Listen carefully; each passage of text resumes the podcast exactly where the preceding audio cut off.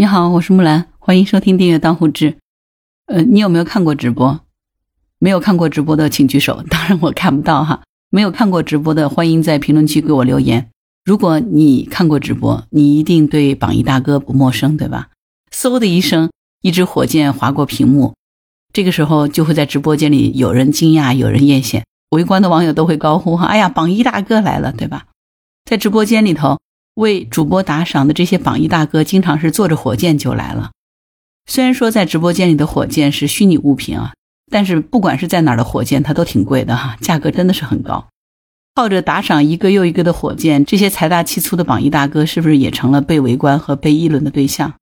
那往往我们就会对这些榜一大哥非常好奇。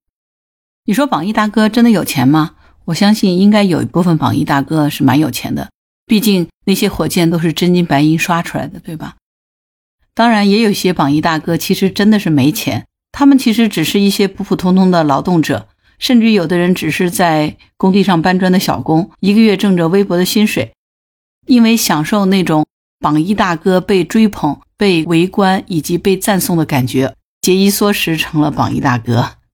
所以呢，榜一大哥可能真的是千变万幻的样子啊。最近呢，江西鹰潭警方呢破获了一起案子啊，又帮我们揭开了另外一种榜一大哥的画皮。这个榜一大哥竟然是网络洗黑钱的一环。经过江西警方的这个调查哈，当地有一家传媒公司竟然有近千部手机，这个公司的主业呢是给主播刷礼物。就是你见过各种各样的公司经营是吧，我们都有经营主业，这家公司的主业很简单，就是给主播刷礼物。而这些手机呢主要就用于直播间里面刷礼物，一个月这个公司的资金流水就可以达到上千万，所以你看看这才是真正的榜一大哥呀。听到这儿是不是吓了一跳啊？就是榜一大哥刷礼物，一个月上千万啊！这个公司的主要工作就是在直播间里当榜一大哥，给主播刷礼物。按理说呢，榜一大哥真的是不太好当，对吧？你需要大量的真金白银啊。但是呢，这个公司没有实际业务，也没有进项，只有大额的支出。这样的公司肯定它就不正常，对吧？而且呢，这个公司每个月还有上千万的资金进进出出，更加显得非常不合逻辑。通过警方的深入调查发现呢，原来呢是这个公司的负责人毛某从孙某处购买这个折扣直播币，通过直播洗钱构成经营业务。这个案件呢其实是一个涉及到境外的黑灰产业的案件。根据卖直播折扣币的这个孙某的供述呢，他搭建了一个跑分平台，表面上呢是做直播平台币的买卖，实际上呢是帮境外的犯罪分子洗黑钱。境外需要洗钱的犯罪分子通过官方的渠道原价购买大量的直播平台币，再以七五折的价格呢卖给这个孙某。随后呢，这个孙某就以八折左右的价格再转卖给类似于毛某这样的下线，毛某再将这个平台币以八三折到八六折不等的价格卖给直播公司和网络主播，从中赚取差价。在整个洗黑钱的过程里呢，这个孙某和毛某就成为了层层吃差价的黑色产业链条中的一环。你听起来是不是有点绕？咱讲的白话一点哈，就是这个团伙呢拿了境外犯罪团伙的黑钱，事先与直播公司和个人主播约定好分成的比例，在直播间呢冒充财大气粗的榜一大哥进行打赏，然后呢再把洗干净了的钱呢返回到境外的犯罪团伙，自己留下差价的部分。至于说境外的这个犯罪团伙不外是黄赌毒嘛，对吧？啊，甚至于卖军火。所以呢你看哪里有榜一大哥哈，这个榜一大哥他整个就是一个犯罪的一环，对不对？根据办案警官的这个介绍呢，说这个孙某哈，在不到一年的时间里面获利将近一千万元，而毛某呢获利五百万元。目前警方已经冻结了这个洗钱平台的账号一千八百个，冻结了价值四百五十万元的平台充值币。这个案件的涉及金额将近十个亿，而孙某和毛某呢，目前已经被批捕了。我不知道你听到这儿你什么感受哈？反正我看到这里的时候，我我真的觉得自己，我觉得我见识好浅啊。真的惊掉了下巴啊！就这样轻轻松松就千万富翁了，这钱赚的真的太容易了哈。这个我觉得这两个犯罪人啊，这个开公司的毛某和卖平台币的这个孙某，他们两个应该很清楚的知道这个上游资金肯定是黑钱，但是他们两个将黑钱通过直播刷礼物、主播提现等形式转化成合法的资金。如果按照咱们国家刑法呢，我觉得他们两个肯定是涉嫌构成这个洗钱罪，或者是掩饰隐瞒犯罪所得收益罪。相关的法律人士说，如果直播平台参与了实施或者是帮助了上述行为，这个平台可能也会被认定为构成洗钱罪或者是掩饰隐瞒犯罪所得收益罪。那为什么说现在这个洗黑钱开始进入网络呢？这是因为网络洗钱它的隐蔽性更强。比如说在一个直播间里，某某的公司通过旗下的榜一大哥账号呢，就是疯狂的给主播刷礼物。对于其他网友而言呢，或许可能感到他很疯狂，但是呢一般很少人去想到这背后可能是一场精心的洗黑钱的行为。有的网友就评论说，只知道火箭都是主播自己刷的，但是我没想到这个主播自己刷的这个钱竟然是黑钱。为什么说榜一大哥的洗黑钱的行为这么堂而皇之的上演呢？呃，这篇报道的记者也去采访了相关的法律人士哈。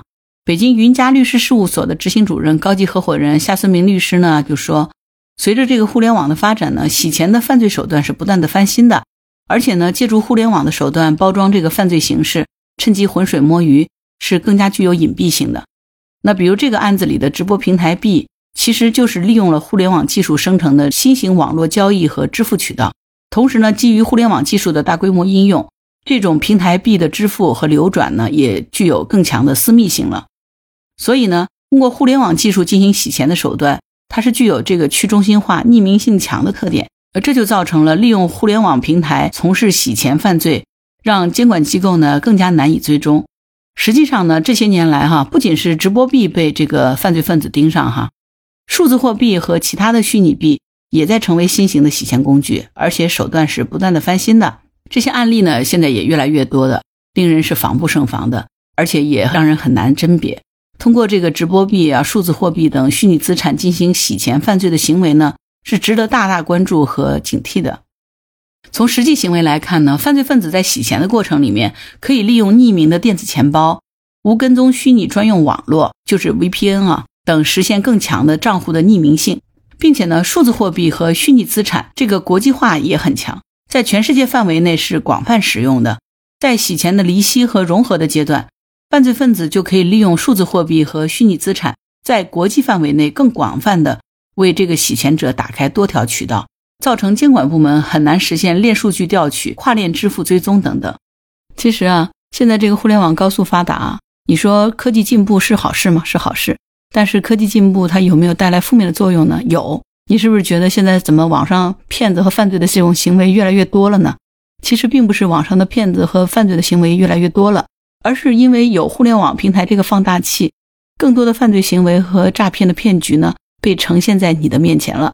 如果说我们过去的生活是相对封闭的，只能透过报纸、杂志或者是电视才能得到一些相关的讯息，甚至于说，就算遇到骗子，也得骗子在你身边出现才行，对吧？现在呢，全世界一千个骗子，可能在网络上你一下子全看见了，就会造成一种错觉哈，觉得说，哇，这个骗子好多啊。其实不是骗子多了，而是骗子被你更多的发现了。你知道骗子的逻辑是什么？骗子的逻辑就是讲概率，讲大数据。也就是说，我骗一万个人，总有一个人会上当。对他来说，尽快的达到一万个数，一千个人肯定就可能性不大，对吧？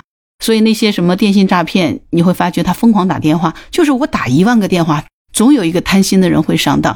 这个人上当就足够把我所有的成本都带回来了，而且还有盈余。那你说骗子干这个事儿是不是很简单的一个逻辑呢？